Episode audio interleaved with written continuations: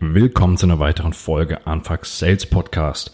Heute mal wieder das Thema Mitarbeiter finden. Der Grund dafür, auf die letzte Folge zum Thema Mitarbeiter im Vertrieb kam so viel Resonanz und so viel Feedback, dass ich dachte, da mache ich mal ein paar weitere Episoden zu und deswegen heute das Thema High Performer im Vertrieb. Wir wissen, der beste Verkaufsprozess bringt nichts, wenn ihr nicht ein Team habt, das diesen Prozess umsetzen kann, exekutieren kann. Natürlich wollen wir alle High-Performer im Team haben, weil High-Performer bringen viel Umsatz, machen uns erfolgreich. Aber was sind denn eigentlich High-Performer? Woran misst man die? Ist es einfach nur die Quoten, Quotenerreichung? Ist es der Umsatz, den sie bringen? Sind das irgendwie besonders tolle Teamplayer ähm, oder besondere Einzelgänger? Sind das Kundenlieblinge? Was ist es denn? Und meine Definition ist ganz klar, ja, es ist Umsatz. Als allererstes. Weil wer keinen Umsatz bringt, ist kein guter Verkäufer. Punkt. Aber wir brauchen einen langfristigen Ansatz. Es bringt nichts, Leute auf den Markt zu schicken, die mit einem Knüppel Umsatz einsammeln, sondern wir wollen Verkäufer, die die Leute überzeugen, weil Kunden, die überzeugt sind, euer Produkt zu kaufen, die kaufen es auch wieder. Und das ist nämlich das, was langfristig nachhaltig Vertriebswachstum bringt. Wenn ihr jedes Mal in die Kaltakquise müsst, jedes Jahr, dann habt ihr ganz, ganz schlechte Chancen, nachhaltig zu wachsen. Denn ihr braucht Bestandskunden, die gerne wieder kaufen. Und das beginnt mit der ersten Kaltakquise. Wenn ich meine Kunden dabei unterstütze, ihre Vertriebsteams aufzubauen oder das teilweise auch für die übernehme, habe ich natürlich meine eigene Herangehensweise dafür. Und wenn es dann darum geht, sogar Leute einzustellen, ähm, habe ich natürlich meinen eigenen Prozess, den ich befolge und da achte ich auf gewisse Eigenschaften in den Personen, ähm, die nachweislich einen hohen Einfluss auf den, auf den Erfolg im Vertrieb haben. Und drei von diesen Eigenschaften würde ich euch gern heute mal vorstellen als, als, als Anregung für euch. Und das erste ist Reaktanz. Das ist ein Begriff aus der Psychologie und im normalen Deutsch bedeutet das sowas wie die jetzt erst recht Mentalität. Also Leute mit einer hohen Reaktanz haben die Fähigkeit, aus einer Ablehnung Kraft zu schöpfen. Und das ist ja im ersten Moment auch mal ganz logisch, weil im Vertrieb kommen wir immer wieder in Situationen, in Momente, ähm, wo wir abgelehnt werden. Sei es am Telefon in der Kaltakquise, sei es beim Termin vor Ort beim Kunden, wo der Kunde sagt, nee, interessiert mich nicht, will ich nicht. So, Leute, die daraufhin einfach sagen, ja gut, wenn sie es nicht wollen, gehe ich wieder, werden langfristig keinen Erfolg im Vertrieb haben. So, wir brauchen Leute, die dann dranbleiben, die sagen, okay, jetzt erst recht. Ich will jetzt wissen, warum nicht. Es geht nicht darum, unverschämt zu werden und den Kunden über Druck zu überzeugen, sondern es geht darum, dass Leute an den Projekten dranbleiben, an den Kunden dranbleiben, um sie wirklich zu qualifizieren. Eine weitere Eigenschaft ist Empathie. Und auch wenn das jetzt im ersten Moment etwas weich klingt, lasst mich mal erklären. Empathie, die Fähigkeit, andere Menschen zu verstehen, also zu analysieren, Situationen zu verstehen und vor allem sich darauf einzustellen. Und das funktioniert über die Mimik, über die Gesten, über die Sprache der anderen Person. Leute mit einer hohen Empathie können sehr schnell verstehen, in welche, welcher Situation sich die andere Person befindet und wie sie angesprochen werden möchte. Und hier ist eine wichtige Unterscheidung zu treffen für erfolgreiche Verkäufer mit Empathie.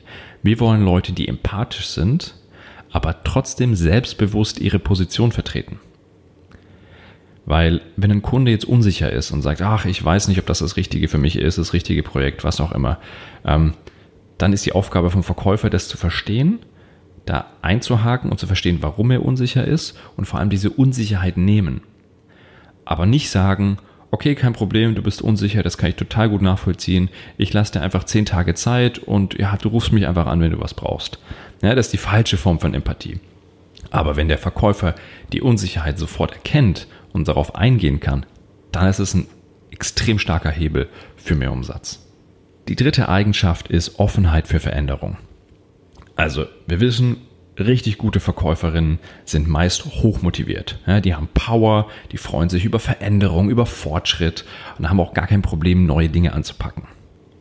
Und das ist auch erstmal extrem gut. Es gibt aber eine Falle. Und zwar gibt es Menschen, die so sehr Veränderung brauchen in ihrem Leben und so sehr auf neue Dinge achten, ähm, dass sie sich verlaufen. Und in der Psychologie nennt man das das Shiny Object Syndrom.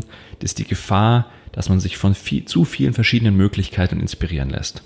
Und vor allem jeder dieser Möglichkeiten hinterherrennt. Und das ist im Vertrieb einfach viel am Platz. Im Vertrieb brauchen wir Kontinuität. Das heißt, es ist gut, wenn die Verkäufer grundsätzlich Interesse an anderen Themen haben. Aber wir brauchen auch Leute, die einfach relativ stur jetzt auch mal eine Sache zu Ende bringen. Und das hängt dann auch wieder mit der Reaktanz zusammen. Ähm, Leute, die dieses Shiny Object Syndrom haben und plötzlich wird es an einer Stelle ein bisschen schwer, dann ist die Verlockung einfach sehr, sehr groß, auf eine andere Opportunity zu springen und die erstmal zu verfolgen, weil das andere ist ja unangenehm schwer. Also das ist ein bisschen Fluch und Segen. Natürlich wollen wir Leute, die nicht nur stur sind, die nicht einfach nur stumpf geradeaus laufen, aber Vorsicht, da müssen wir gut aufpassen, wie stark ist dieser Veränderungswille bei den Leuten. Ähm, weil sonst haben wir mittelfristig einfach ein Thema mit, mit solchen Verkäufern, die dauernd auf neue Themen springen, anstatt eine Sache sauber zu Ende zu bringen. Und ein kleiner Tipp für alle, die ähm, ganz neue Vertriebsstrukturen haben, vor allem Startups oder Unternehmen, die gerade ganz neue Märkte erschließen. Wenn ihr noch keine klare Vertriebsstruktur habt, wo ihr noch nicht genau wisst, was ist denn der richtige, richtige Ansatz, passt auf mit solchen Leuten. Ihr zieht die automatisch an, ja, weil im Startup erwarten solche Leute mit Shiny Object Syndrom viel Veränderung, tolle Abenteuer, ganz viele neue Dinge.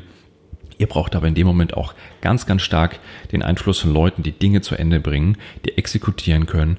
Und das heißt nicht, dass man nicht unterwegs auch die Strategie ändern kann, wenn man merkt, es funktioniert nicht. Aber eben dann, wenn man merkt, es funktioniert nicht und nicht, wenn es schwer wird. Wie schon gesagt, das sind drei von mehreren Eigenschaften, auf die ich achte, wenn ich Leute für meine Kunden einstelle. Also im ersten Moment achten wir darauf, kann diese Person Vertrieb? Hat sie die richtigen Eigenschaften dafür und unter Umständen auch die relevanten Skills, die es für diese Position benötigt?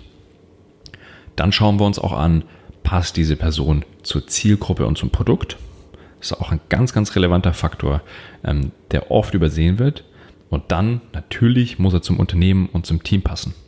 In meinen Projekten mache ich es immer so, ich starte mit einer Analyse des Verkaufsprozesses. Das heißt, wir schauen uns genau an, was ist da im Verkaufsprozess zu tun, wer tut was, wie erfolgreich sind die Dinge, vielleicht gibt es Optimierungsbedarf, dann optimieren wir an der Stelle und dann machen wir ein Profiling der Teams und der Sales Manager, also der Teamleiter oder Verkaufsleiter.